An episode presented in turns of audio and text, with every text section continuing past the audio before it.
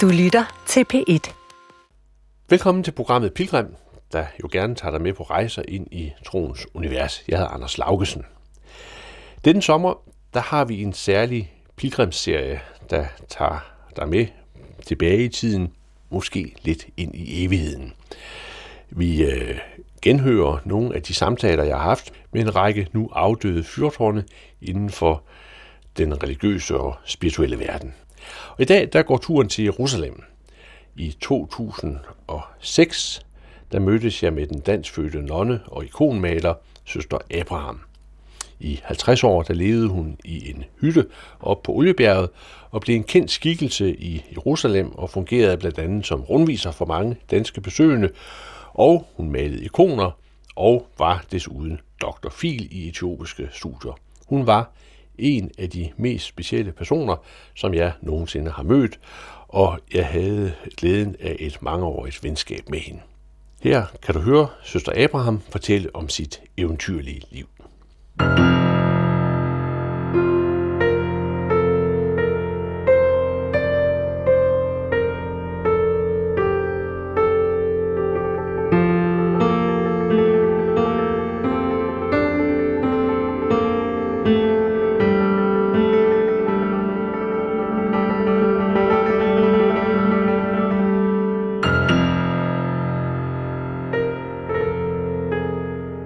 Velkommen til Oliebjerget med udsigt over det gamle Jerusalem. Og velkommen til en eremitbolig, hvor den danske søster Abraham, dr. Fil, Kirsten Stofrækken Petersen, hun bor. Vi skal her på vej mod jul lytte til en historie om et bemærkelsesværdigt liv, der er omvejeførte danske Kirsten fra København til Jerusalem, hvor hun øh, fik navnet Søster Abraham, hvor hun levede i nogle år i blandt de ortodoxe etiopiske kristne her i byen. Vi skal også høre om de kristnes historie i det hellige land. Alt sammen her på vej imod jul. Og morgensangen, ja, den er også præget af, at vi næsten er ved at være fremme. Mit hjerte altid vanker i Jesu føderum.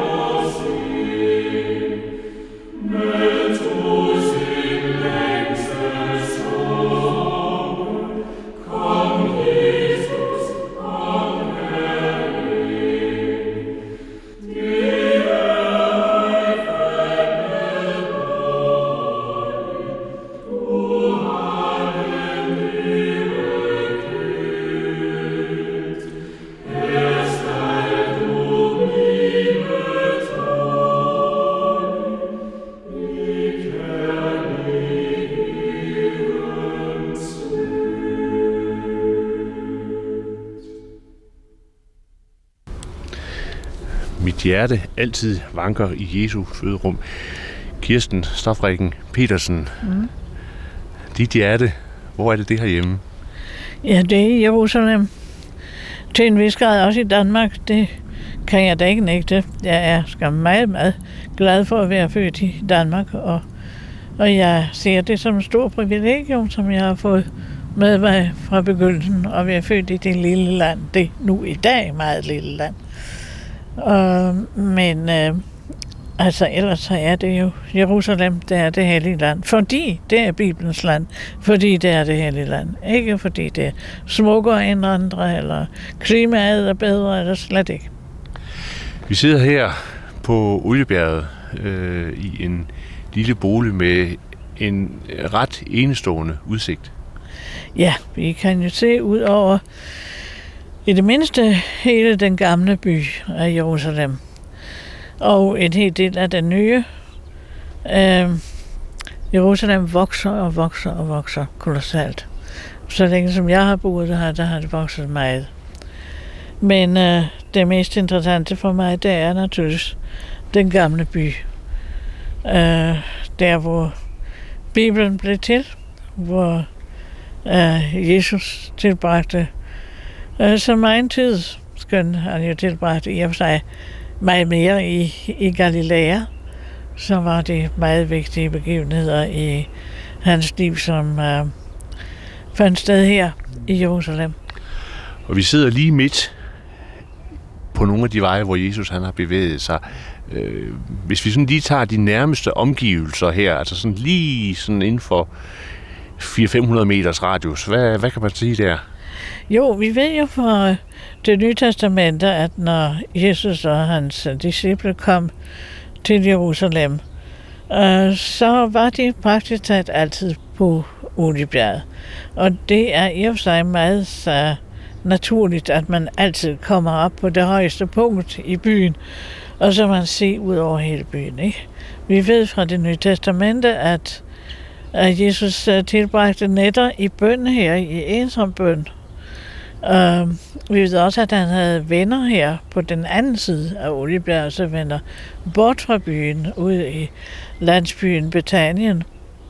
Og uh, at han vel nok antageligt boede hos dem. I alt tilfælde ved vi, at han opholdt sig hos dem, når han var her. Uh, så det er jo ikke så sært, at de kristne altid har været meget interesseret i, i Oliebjerg. Og for de aller tidligste tider, så har man haft øh, kirker her. Det vil sige naturligvis ikke fra Jesu egen tid, fordi kristendommen blev jo øh, ret snart en forbudt religion øh, i Romeriet. Og øh, Palæstina hørte jo dengang under Romeriet. Så at øh, øh, under visse kejser, ikke, ikke altid, men under visse kejser og, og øh, autoriteter kunne man øh, lide dødsstraf for at være kristen. Man øh, øh, satte sig ikke til at bygge store kirker og sådan. Man måtte mødes i hemmelighed.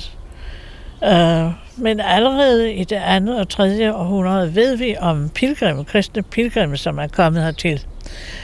Det kunne de så først i stor stil, øh, efter at kejser Konstantin var overgået til kristendommen, og han og hans mor, kejserinde Helena, var begyndt at bygge kirker, lige netop naturligvis i det her land.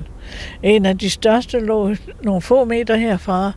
Det var Eleona Basilikaen, øhm, Øh, og det blev et liturgisk centrum, hvorfra den kristne liturgi, der så kristendommen endelig var blevet tilladt, gik ud over hele verden.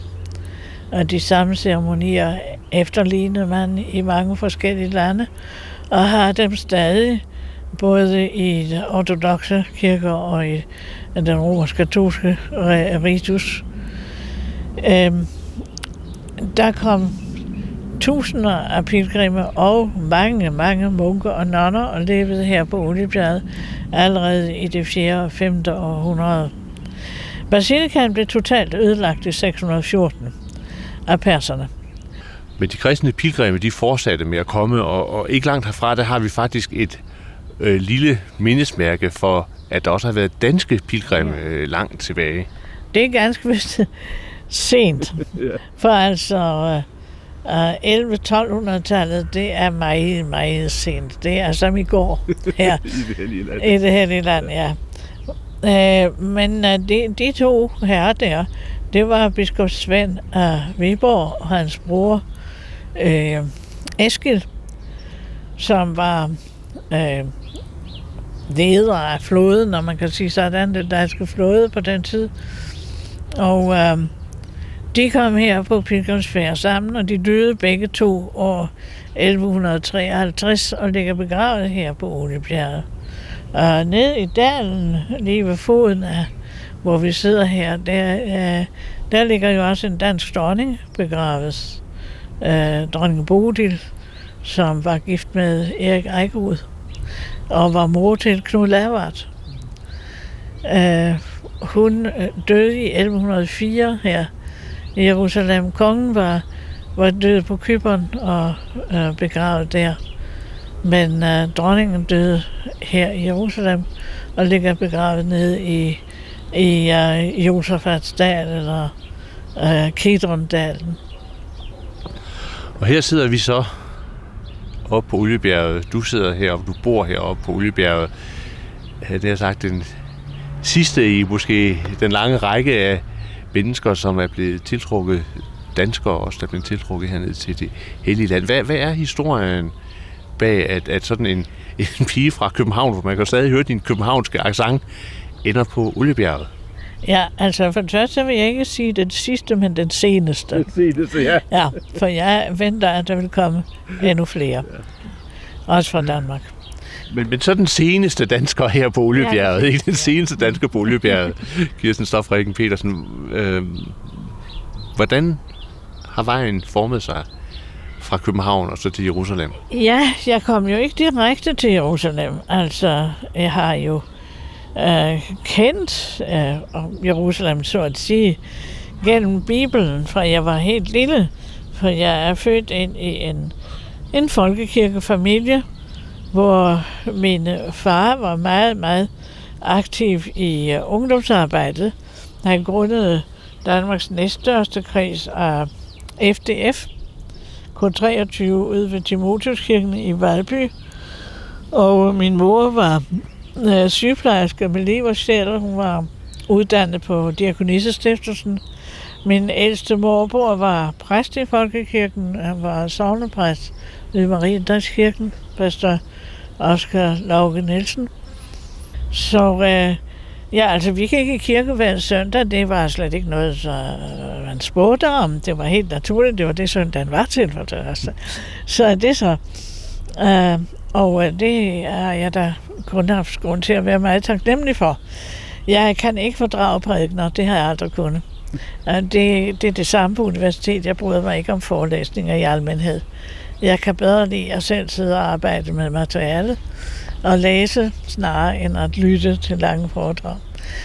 Altså det, som ikke var, at præsterne prædikede så dårligt, det med, at jeg simpelthen ikke kan lide at høre lange taler, så det så. Men øh, øh, det, som jeg havde glæde af, det var jo øh, salmerne, de kristne øh, danske salmer, som jeg holdt meget af og kom til at beundre. Og så naturligvis det, at jeg fik en, en bibelsk dannelse med mig fra Folkekirken. Ja. Det er jeg meget, meget taknemmelig for. Det var jo ligesom om, at Folkekirken den ikke kunne, kunne holde dig. Ja, og det var egentlig fordi Folkekirken havde mistet noget, som for mig var væsentligt. For det første så var det munkevæsenet, som jeg meget, meget tidligt kom til at forstå, at min vej i livet, det var den monastiske, altså det, at jeg skulle være nonne. Hvor gammel var du dengang? Åh, oh, jeg var vel ikke mere end 8 år, så 8-9 år højst. Og det stod klart for mig. Og øh, øh, så var det noget andet. Der var en vis vaklen i folkekirken. Altså, jeg kan i og for sig godt lide, at man har lov til at tænke med en vis frihed. Uh, det jeg får. Men jeg kan ikke fordrage en sådan usikkerhed, hvor den ene mener, at at, uh, ja, hvad skal vi sige, at Jomfru Maria er jomfru, den anden mener det hun ikke, den tredje mener, at hun skal kalde sig Theotokos, for ellers så tror vi jo ikke på, at altså, øh, Guds moder, den som har født Gud, ellers tror vi jo ikke virkelig på, at Jesus er guddommelig. Og en anden synes, at, at uh, Uh, naturligvis kan vi da ikke tro på sådan noget. Og så, altså hvis man er så usikker og vaklende i forhold til trosbekendelsen, og sådan oplevede jeg det dengang, en hel del i folkekirken, delvis også i dag desværre, så, øh, så tænkte jeg, nej, altså det, det kan jeg ikke finde mig i. Jeg må vide, hvad jeg tror. Og har vi trosbekendelsen, så har vi den, for det, det er der, vi erklærer, hvad vi tror på. Og det, det er det, vi er døbt til. Og så kan jeg ikke gå hen og sige det modsatte den næste dag. Det var noget, som forstyrrede mig dengang, om så stadig forstyrrer mig.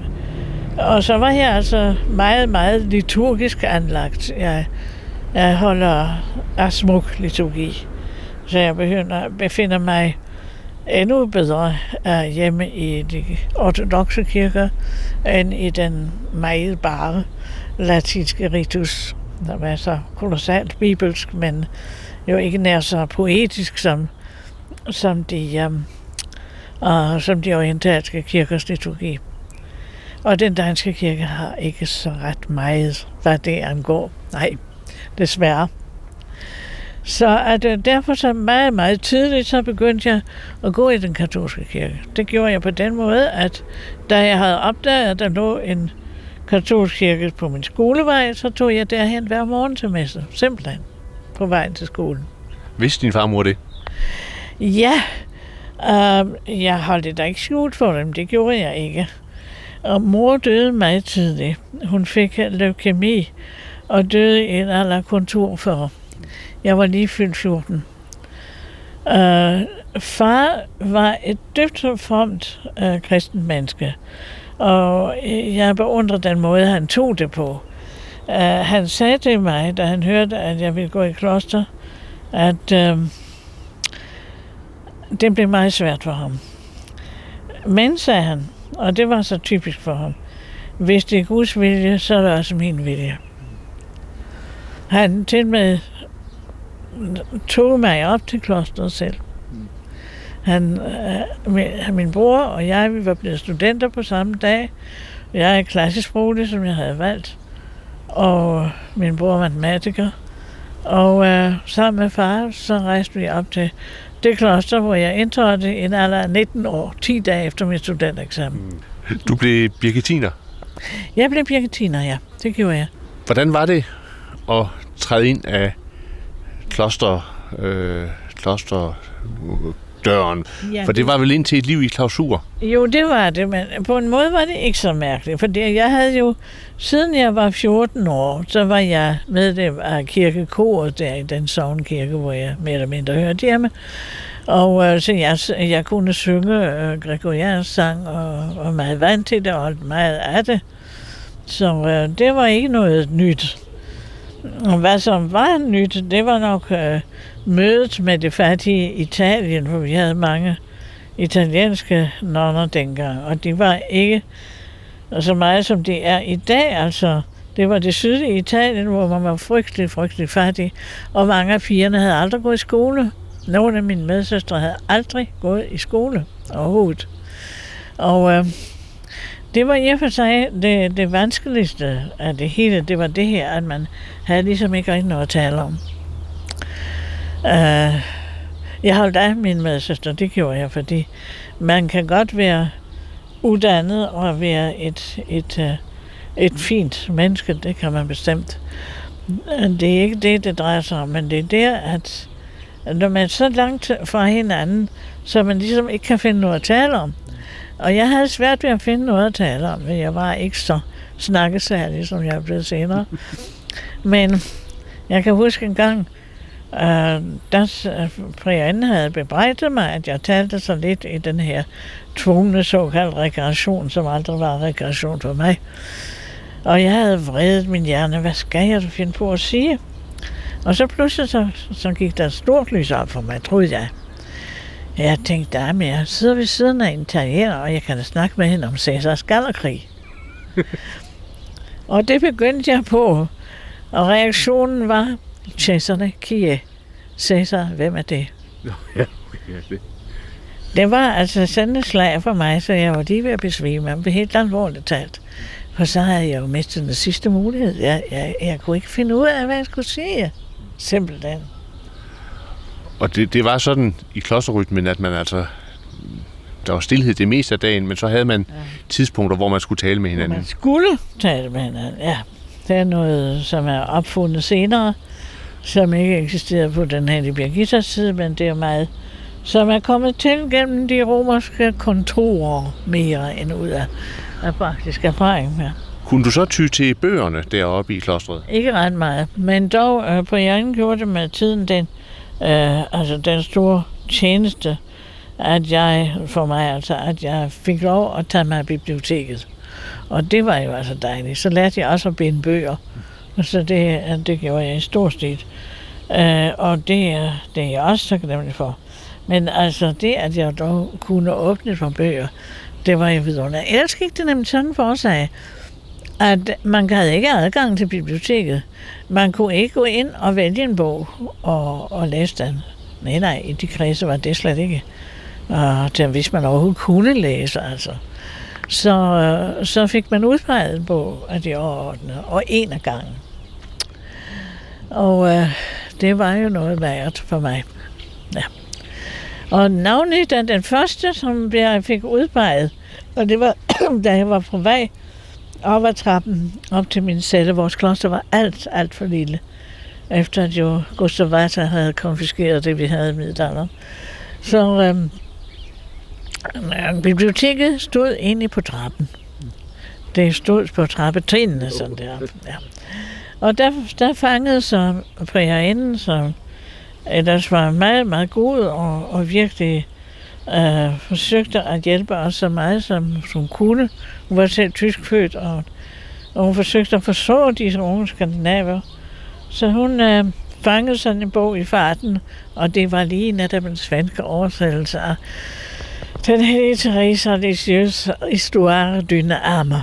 Og hvis der er noget, jeg ikke kan tåle, så er det den fromme franske stil fra 1880'erne og 90'erne.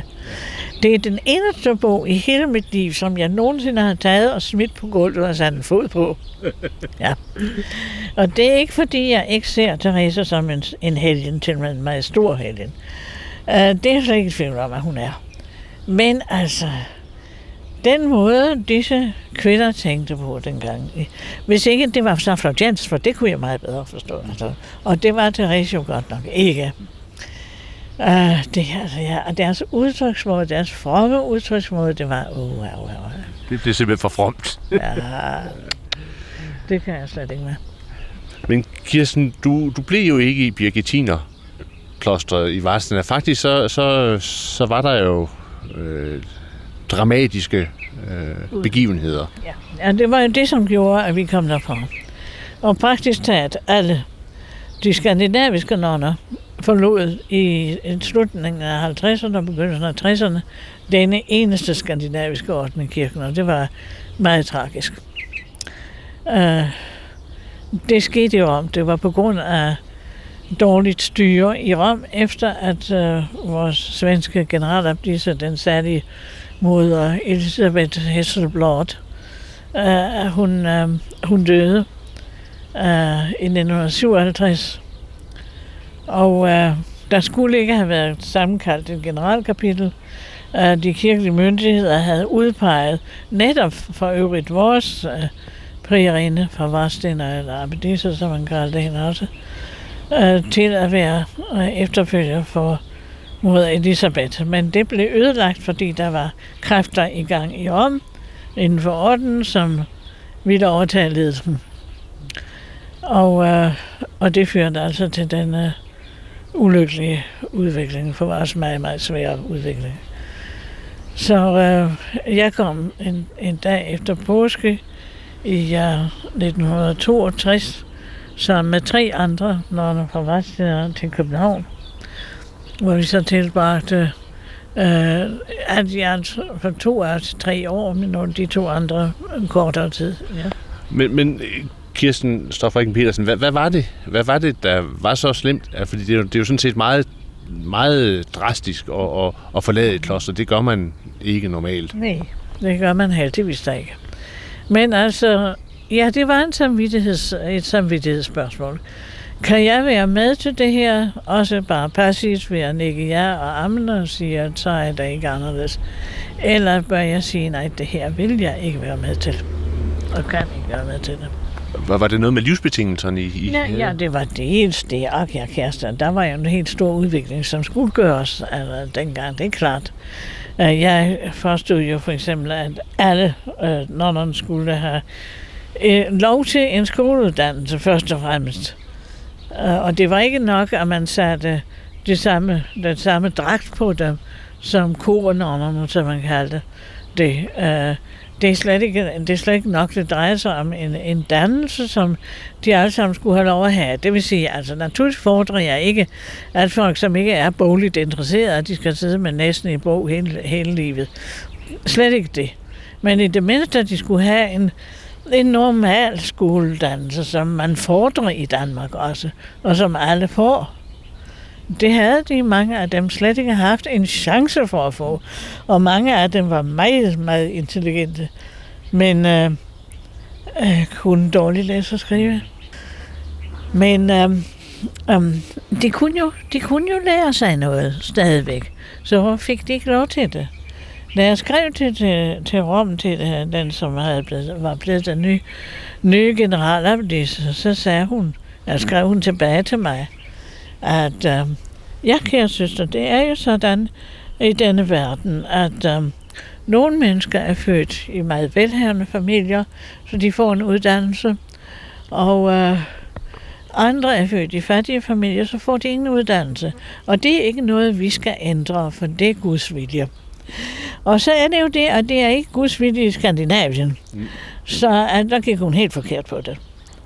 Øh, jeg svarer slet ikke på det, men uh, resten af mit liv har nok været svar på det. Du, din samvittighed blev simpelthen anfægtet Dels af dette, og disse synspunkter, og der kan man jo så sige, at det var nu hendes synspunkt, hun kom fra den mm. højeste engelske adel, mm. og der var også andre, som slet ikke kom fra så, så høje steder, men som var lige så ivrige det var det her, at der var nogen, som sagde, ja, men altså, det, det er da slet ikke nødvendigt, at nonnerne forstår, hvad de står og siger. Det er jo kirkens bøn. Altså sådan nogle synspunkter, det kunne jeg altså, slet ikke med. Vi, øh, vi måtte vaske vores, vores tøj plus mange gange 50-100 gæsters laner for hånd, fordi vi fik en lov til at købe vaskemaskiner. Og hvad man skulle spille sit liv med at stå, stå og gøre sådan noget for, det var der ikke rigtig nogen, der kunne forklare os. Og der slet ikke det vores øh, svenske overordnede, slet ikke. Men dem i Rom, de sagde bare, at sådan var det. Søsteren skulle have noget at gøre. Og det at lære sig latin, det kunne de altså ikke, men stå og vaske for hånden 100 og 100 og 100 af laner, på samme måde, som man gjorde det i middelalderen. Det kunne vi sagtens få tid til. Så naturligvis sådan nogle ting, det kunne jeg ikke sige ja til. Hvad med, hvad med dig, Kirsten? Ja, jeg, jeg kom jo så altså først til København sammen med, som sagt, var tre andre og vi forsøgte at hjælpe hinanden, øh, hvor vi skulle gå hen og hvad vi skulle gøre. Vi måtte jo finde arbejde først og fremmest, så jeg fandt et job i, i statstelegrafen. Og samtidig, lige med det samme, så meldte jeg mig ind på Københavns Universitet. Jeg havde lært hebraisk, da jeg var 15 år, fra min kære morbrors øh, bøger. Og øh, nu gik jeg så ind i semitisk sprogvidenskab med speciale i hebraisk litteratur. Og jeg tog filosofikum i 63 og hebraikum samme år på Københavns Universitet. Og så i 64, der tog øh, søster Erna og jeg sammen på pilgrimsfærd til det hellige land. Det var egentlig det eneste land i verden, jeg ønskede at besøge. Fordi det er det hellige land. Og øh, søster Erna var meget, meget dygtig til økonomiske sager. Hun fandt ud af, hvordan vi kunne gøre det. Og så tog vi sammen med en, en uh, italiensk gruppe fra Venezia hertil. Vi talte lige så meget italiensk i klostret, som vi talte svensk. Det var ikke nogen vanskeligheder for os at tage med dem. Og på den måde kom jeg så først til, til Jerusalem i 1964 i sommeren. Hvordan var, hvordan var det første gang at træde i den hellige gravs kirke? Det var en meget, meget stor oplevelse. Det er, jeg har aldrig hvad skal jeg, sige, være skuffet over det hellige land. Det har jeg ikke. Uh, og jeg var meget, meget taknemmelig for, at det kunne lade sig gøre overhovedet. Og uh, for at blive her så længe som muligt, så havde vi ordnet med at kunne arbejde i en kibbutz. Det var i det nordlige Galilea, som vi så var i to måneder. Vi var vant til at arbejde meget, meget hårdt i klosteret. Så det var ikke noget nyt at klatre i træer og hente æbler ned i, i tre måneder, eller hvad der. Vi, vi havde kræfterne til, at min søster Anna allerede var 50 år gammel. Ja. Jeg var over 30 jo. Men øh, og det var også en god oplevelse, selvom vi ikke var specielt interesseret i kibbutzlivet. Det her med, med ejendomsfællesskaber og alt det der, det kendte vi ud af en fra, fra den latinske, ja, den latinske kirkenavn, hvor det var jo blevet så fuldstændig super uh, socialisme med tiden. Ja. Det var det ikke til at begynde med i munkevæsenet, men det var blevet til den latinske kultur. Vidste du på det tidspunkt, at du ville blive her? Ja. At du ville bosætte dig her? Det vidste jeg helt fra begyndelsen. At det var der, jeg skulle være. Det havde jeg forstået. At det var der, jeg skulle hen, og det var her, jeg skulle blive. Jeg vidste ikke, hvordan. Jeg vidste ikke, hvor i landet jeg skulle være. Og jeg kom naturligvis først til der, nej, først kom jeg ind til den jordanske side. Dengang var jo Jerusalem delt i to. Hele landet var jo delt. Og øh, jeg kom til den jordanske side først. Men øh, så blev jeg jo længere på den israelske side. Øh, det var, jeg, jeg var jo specielt hebraisk uddannet, men jeg, jeg havde også lært arabisk i København ved Københavns Universitet, syrisk og aramæisk og arabisk skulle vi lære også inden for det, øh, det fag, jeg havde valgt. Så det har jeg haft mig nyt af, men uh, det var ikke først og fremmest uh, islam, som interesserede mig. Det var ikke den arabiske kultur. Det var Bibelen, for alt. Så derfor. Men sådan at være nonne, være uden for kloster, ville bosætte sig i det hellige land, det er en ligning, der er ufattelig svær at få til at gå op. Nå ja, det er naturligvis ikke så let. Navnet, da jeg altid har været meget ærlig med det, at jeg er nonne. Du, øh, du sidder her, vi sidder her på Oliebjerget, øh, ved siden af et træ med granatæbler. Du har en sådan rund, flad hue på hovedet, øh, en etiopisk øh, hat, øh, munkehat. Øh, din vej ind i det hellige land gik blandt andet igennem den etiopiske ortodoxe kirke. Ja, altså først og fremmest så, så øh, boede jeg jo altså på den israelske side. Og der er der et etiopisk kloster, men øh, jeg kendte det dårligt. Jeg besøgte det en eneste gang med søster Erna først. Men senere, øh, ja, hvorfor jeg egentlig kom til Etiopien, det var fordi, øh, jeg havde ønsket at arbejde i den lokale kirke her. Og senere er jeg jo kommet til at forstå, at finde ud af, hvad den lokale kirke er, det er ikke så let. Som jeg ser det i dag, så er alle de kirker, som er repræsenteret her, er det lokale, den lokale kirke. Fordi uh, Jerusalems kirke, det er først og fremmest verdenskirken. Men dengang, der øh, blev jeg fyldt med, at uh, den lokale kirke, det var naturligt først og fremmest, eftersom jeg levede i katolske kredse, så var det, uh, så var det den katolske kirke, og det var så den græsk-katolske kirke. Ja. Den er østerlandsk, og den er katolsk. Og det er faktisk også langt den største gruppe af katolikker her i landet. Så efter øh, seksdageskrigen, hvor jeg var næsten færdig med min bachelor's degree på det hebraiske universitet, øh, så kom jeg over her på den jordanske side, så at sige. Og øh, jeg ville så knytte mig til en af de to øh, et af de to øh, non-kloster, som var i den græsk-katolske kirke. Det fik jeg ikke lov til. Den ene overordnede, som sad i Sydfrankrig, hun ville have, at jeg skulle komme til Frankrig. Og det var helt klart for mig, at jeg skulle være i det her lille land, så det kunne jeg ikke gøre. Og de andre, ja, de havde deres overordnede jalousier, og det var jo ikke så smart. Altså, de regnede mig naturligvis ikke dem her i landet, som kendte mig, men de jalousier regnede mig nærmest som en israelsk million, og beordrede deres søstre her, at de omgående skulle smide mig ud, øh, og ikke havde noget som helst at gøre med mig. Sådan. Så, øh, så var det, at prægerinden derude fra Bethlehem, og jeg forsøgte at komme ind også, hun kom herop på Unibjerg med mig. Hun var gode venner med den daværende latinske prægerinde her, som var en ganske usædvanlig nonne. Og øh, hun kendte slet ikke til mig, men da hun hørte, at jeg, at jeg ville bo i et kloster, som jeg var nonne, så sagde hun, jamen kæreste, hun kan da bo her hos os, lige så længe hun vil. Og det fik jeg så lov til, og det er den dag, der er meget, meget rørt over. Hun tog sådan imod mig. Det er helt ubegribeligt. Ligesom den, så sagde hun, vi havde knap øh, snakket i 10 minutter sammen, før hun sagde, jamen ved I hvad, eftersom de jo egentlig vil arbejde i den græsk-katolske kirke, så synes jeg jo, at de skal gå ned til den græsk-katolske messe hver dag, og ikke synge den latinske med os her. Og det lød jeg mig jo ikke sige to gange. Så jeg gik hver morgen fra toppen af Olibjerg ned til uh, uh, øh, Jaffaporten, hvor den græsk-katolske kirke lå, og gik til messen der. Uh, om søndagen var der masser og masser af mennesker, men de andre dage var der faktisk andre ærkebiskoppen og mig selv for det meste. Men han lod ikke til at lægge mærke til mig, for han helt aldrig på mig. Aldrig. Jeg kom der hver eneste morgen i halvandet år. og så synes jeg inden her, det var da mærkeligt, at han aldrig hilste på mig. Så hun ringede ned og spurgte, om han ikke kunne invitere mig på en, på en kop kaffe.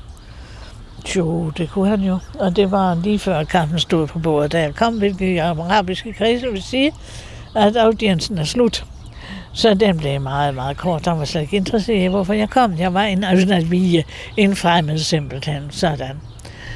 Alright, så fortsatte jeg øh, halvandet år til, så alt i alt i tre år gik jeg hver eneste morgen til hans messer, og, og han lige aldrig på mig. Heller ikke efter, at øh, jeg var blevet præsenteret for ham. Det var ærkebiskop Hilarion Capucci. Øh, men øh, på den måde var det, at jeg kom til øh, Etiopierne til sidst. Øh, da så mod Winifred blev, kaldt, blev kaldt tilbage til Frankrig, og det ikke var lykkedes hende endnu at få noget i orden med den græsk-katolske kirke for mit vedkommende, så var det, at jeg kom hos et Etiopien. For øvrigt så hørte jeg ganske kort tid efter, at jeg var kommet til at bo i den etiopiske ærkebiskops uh, øh, residens, og fik frygtelig meget arbejde at gøre der, frem for alt med undervisning. Så øh, blev denne uh, ærkebiskop for den græsk-katolske kirke arresteret og fængslet. Det viste sig, at han havde smuglet våben ind i Israel. Og det var ikke sådan særlig god idé. Nej. Nej, og jeg må da være enig taknemmelig for, at jeg ikke blev indblandet i sådan. Så egentlig kan jeg jo kun være ham taknemmelig for, at han afviste mig simpelthen. Og i den etiopiske kirke, der begyndte du så at tilegne dig en, et nyt sprogområde, øh, ja. en, en ny øh, del af den kristne tradition. Jo, jeg havde jo lært nogle etiopier at kende i det hebraiske universitet. Der var navnlig en, som, som læste bibelvidenskab sammen med mig. Og da jeg opdagede, at han overhovedet ikke forstod engelsk, så han ikke kunne læse øh, den internationale bibliografi, som vi naturligt skulle læse, øh, så gav jeg mig til at hjælpe ham. Øh, og så blev jeg snart gudvenner, ikke bare med ham, men med flere andre etiopier. Og kom, og vi sad og læste eksamen i deres kloster og sådan. Så det var egentlig på den måde, jeg direkte kom i forbindelse med Så tog jeg et kursus i øh, øh, um, uh, GE's klassisk etiopisk, som jeg ikke havde studeret før. Og selvom jeg egentlig havde rigeligt at gøre eftersom jeg var meget fattig. Jeg havde lige akkurat penge til at betale universitetet for i to år, og så måtte jeg så arbejde som au pair for at få noget at spise og et sted at sove. Men øhm, øh, så, ja, så, så tog jeg alligevel, på trods af det, at jeg havde 35 timer om ugen på universitetet, så tog jeg et til kursus. Og det var GES, så jeg lærte mig bogstaverne. Der er rigeligt med dem. Der er 205 bogstaver. Okay, ja. ja. Og, men selv sproget er ikke så svært. Det er meget klart semitisk, og, og et af de, synes jeg, enklere semitiske sprog. Senere så kom jeg også til at, lære amharisk, det sprog, som vi taler sammen, og som er det øh, etiopiske nationalsprog i dag. Men da jeg sagde til den øh, biskop, jeg kom til at arbejde med, at øh, nu synes jeg jo nok, at når jeg underviser dem fem timer om dagen i engelsk og verdenshistorie og hebraisk, så kunne de også give mig en enkelt time hen ad vejen på amharisk. Så var reaktionen, amharisk? Jamen, det behøver man da ikke nogen lektioner i. Det kommer ganske af sig selv. Det er jo det letteste sprog i verden. det er det faktisk ikke. Det er et uhyre kompliceret og meget rigt sprog. Og faktisk det sværeste, jeg kender. Jeg vil sige, at russisk og amharisk, det står sådan cirka lige. Og nu skal vi lige have at vide, øh, Kirsten, hvor mange, hvor mange sprog er det nu, du, du behersker? Alt for få. Alt for få. En ingenting i forhold til det, hvad der er af sprog i verden. Men vi havde jo allerede syv sprog på skole, ikke? Uh, så at... Uh, uh, og så kom jeg jo lige med det samme til udlandet, og det gik ikke at fortsætte at tale dansk i Sverige, for det forstod de ikke. Navnet ikke dem, som ikke var født svenske. Jeg var nødt til at tale svensk, selvom jeg, jeg, jeg, det krøb i mig, ligesom det krøb i kejseren ja, hos H.C. Andersen. For det gør det jo, når man prøver at tale norsk eller svensk. Man kan jo ikke. Nej. Nej. Men jeg måtte så gøre det, og jeg taler da så nogenlunde hyggeligt svensk. Men det, som irriterer mig, det er jo, jeg kan ikke ramme den svenske accent. Ordene, dem kan jeg godt nok. Ja. Og det bliver for tiden. Med tiden normalt for mig, så jeg til med samtidig begår svenske fejl i det danske, jeg taler. jeg kom jeg da jo, da jeg var 19 år gammel, så det så. Og alt i alt, så er det hvor mange sprog, hvis du sådan skal tælle dem op? Ja, det er en 15-16 sprog, men uh, 10 kan jeg tale, altså virkelig uden tvivl. For jeg taler mange gange en eneste formiddag 10 forskellige sprog. Og du skriver på? Ja, på uh, de fleste af dem. Uh, men uh, for eksempel, jeg taler ikke is. Det gør jeg ikke. Uh, jeg taler heller ikke koptisk. Det har jeg haft alt for lidt af. Uh, det er slet ikke nødvendigt på etiopiske studier. Der, der, Etiopien har meget lidt at gøre med koptisk.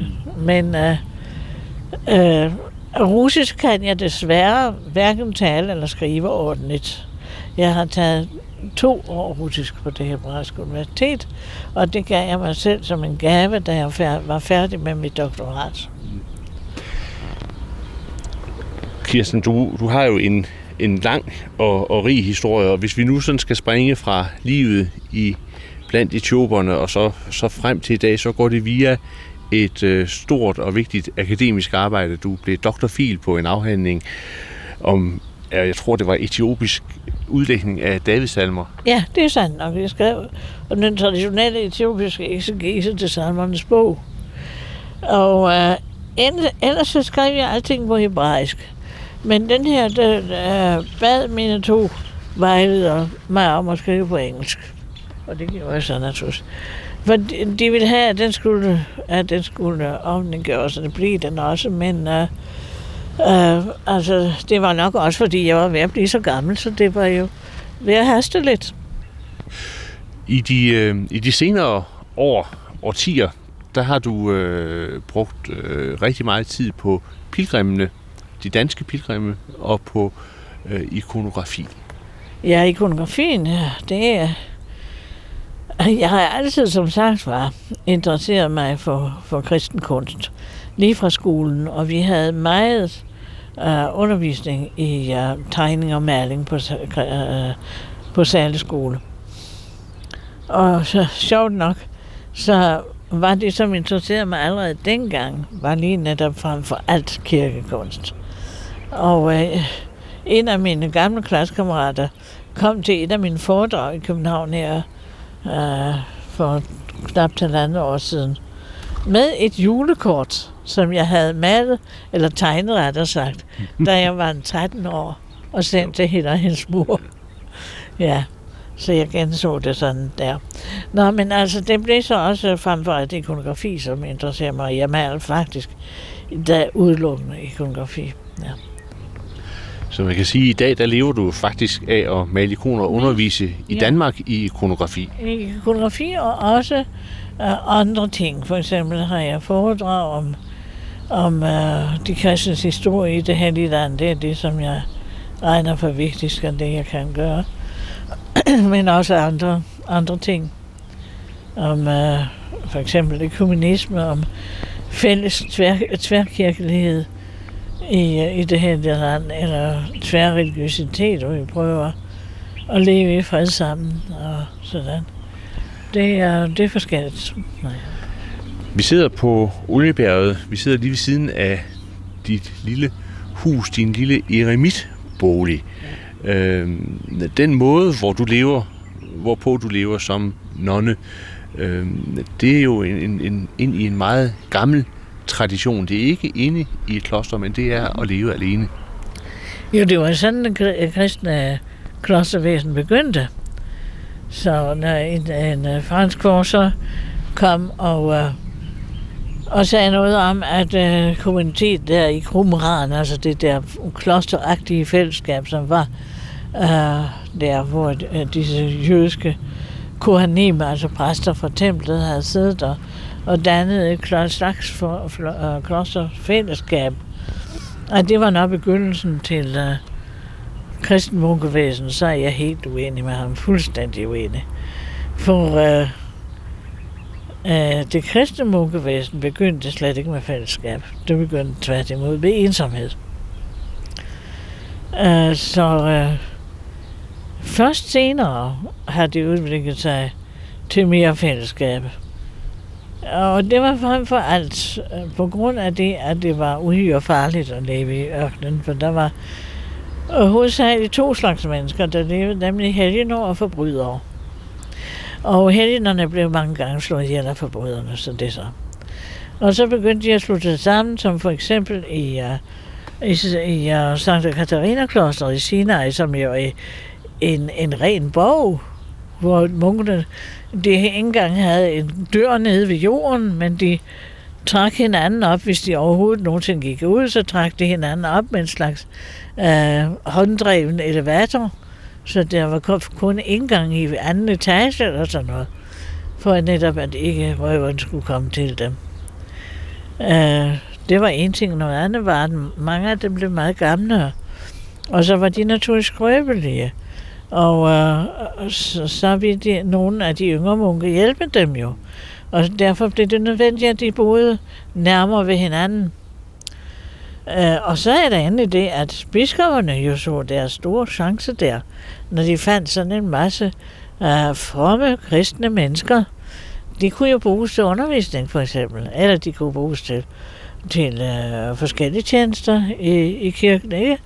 Og det blev de sandelig også, og bliver det stadig den dag i dag. Og når man så skal styre med sådan noget, så er det bedre at have et fællesskab, end det er at disse her stadige eneboere. Ja. Men du er en af de stadige eneboere, der holder fast. Ja, det er jeg i og for sig. Naturligvis er jeg heller ikke fuldstændig uafhængig af andre mennesker. Det er jeg da ikke. Men altså, jeg holder fast ved det, at den kristne munkevæsen er begyndt med ensomhed og ikke begyndt som et fællesskab.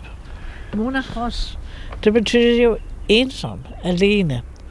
Altså hvis, hvis han skulle være i et fællesskab, eller hun, så kunne de skal gå hen og gifte sig, for der har vi jo det, det virkelige fællesskab, ikke sandt, som til med et sakrament i kirken, hvilket klostervæsen aldrig har været. Men øh, det er netop det, han ikke er, fordi han eller hun er monarkos monarki, ikke sandt? Alene. Sådan. Du, øh, du bor i et lille hus øh, på muren ud til vejen her, der er der noget, der, der minder om øh, indhegningen til, jeg ved ikke, hvad man skal sige, en militærlejr eller sådan noget. Det er i hvert fald mm, et højt, højt gitter, der er. Du, du lever under, under ret primitive, ret enkle forhold sammenlignet med, hvordan man almindeligvis lever i, i Danmark. Du, øh, du er nu midt i 70'erne, ja. øh, og det er egentlig et, et ret barskt liv, du, du lever. Jo, det har altid været barskt, fordi øh, munkelivet er barsk. Så øh, hvad, hvad gitteret angår, så er det ikke så meget for at hindre mig i at, at springe over muren, hvis det snarere for at hindre fyrene derude for, for at springe den anden vej. Ja, desværre. Du har en hel række katte, du har begravet her. Ja, desværre, fordi noget af det vemmeligste, de har fundet på, det er det uh, at smide døde katte ind til mig. Og det er jeg ikke så glad for, det sandt. Og det er ikke så rart. Men det er heldigvis dog ikke dem alle sammen. Heldigvis. Der er der nogen, som er, er øh, fine og gode mennesker. Jeg kan huske en gang, og det skal jeg lige nævne, der, altså næsten hele befolkningen her er muslimsk, der hvor vi bor. Og øh, i og for sig øh, er det mere, er det lettere at komme til, øh, hvad skal jeg sige, en dialog med jøderne, fordi vi har bogen selv, Bibelen fælles. Vi er ikke enige om meget i den, men, men vi kan have den at snakke om. Med uh, muslimerne, som er vant til at se deres religion som den fuldkommende, ikke sådan den tredje, som, ja, den tredje og den første, som de ser det, så uh, er det ikke så let at komme i nogen øh, form for dialog. Men jeg kan huske en gang, der kom en ung kameldriver, han er en dejlig kamel, han er virkelig en skønhed. Og, øh, nå, men i alle tilfælde, øh, så, så, så sagde han til mig, han så mig på gaden, og sagde, har du hørt, der er blevet en kristen dræbt? Og min reaktion var det, ja. Om han nu var kristen eller muslim eller jøde, det er mig i og for sig fuldstændig ligegyldigt. Øh, det er ikke hvilken, hvilken skole eller hvilken uh, tradition eller religion han tilhører, men det er et menneske, som han har dræbt. Han har forældre, som sørger over ham, som savner ham. Og det ville være nøjagtigt som, hvis det ville være en muslim eller en jøde. Så at øh, det interesserer mig som sagt var ikke, hvilken af de tre det var. Men hvad jeg er meget, meget ked af, det er, at nogen overhovedet blev dræbt. For se, her sidder vi og siger, at der er kun én Gud, og han har skabt os alle sammen. Hvordan kan vi så forestille os, at han ser på, hvordan vi myrder hinanden, og så forestiller os, at han skal være glad for det? Gud er ikke glad, når han ser hverken en muslim, eller en jøde, eller en kristen blive myrdet. Og ja, han har faktisk altid behandlet mig med, med stor bødighed sådan. Ikke med det så vanlige pjank og flotteri og sådan noget. Men øh, virkelig med, med respekt. Det gjorde indtryk på kameldriveren? Ja, det gjorde det åbenbart. Fordi han jo selv egentlig inderst inde havde den samme følelse. Ellers ville det ikke have gjort indtryk på ham. Heldigvis er det jo sådan der. Du har på forskellige vis, øh, Kirsten Tofrikken Petersen, levet dit liv som en del af en kirke, man vel må sige på mange måder er mandsdomineret. Ja. Det tør nok siges. Ja. Jeg vil også sige, at det arabiske samfund er i øh, almenhed alt for mandsdomineret, og naturligvis endnu mere end det kristne. Og øh, det er ikke noget, som jeg ser på med glæde. Men jeg er også meget fred over, hvor, hvor mandsdomineret kirken er. Meget. Og jeg har hele mit liv, lige fra jeg var en lille pige, og begyndte at få øh, kvindelige præster i Danmark, der har jeg været for det. Har du gerne selv ville være præst? Nej, jeg skal ikke sige det. Mit kald var det at være nonne, og det er ikke det samme. Det er slet ikke det samme. Altså, øh, en præst er jo i og for sig ude i øh, menighedslivet, og skal tage sig af menigheden.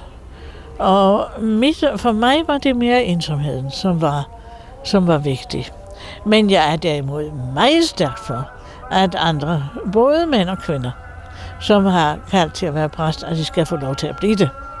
så længe som de holder sig til den rette lærer, og ikke og begynder at opfinde en ny kristendom for sig selv, for så er jeg ikke med. Og, og så er det fuldstændig ligegyldigt, om det så er mænd eller kvinder.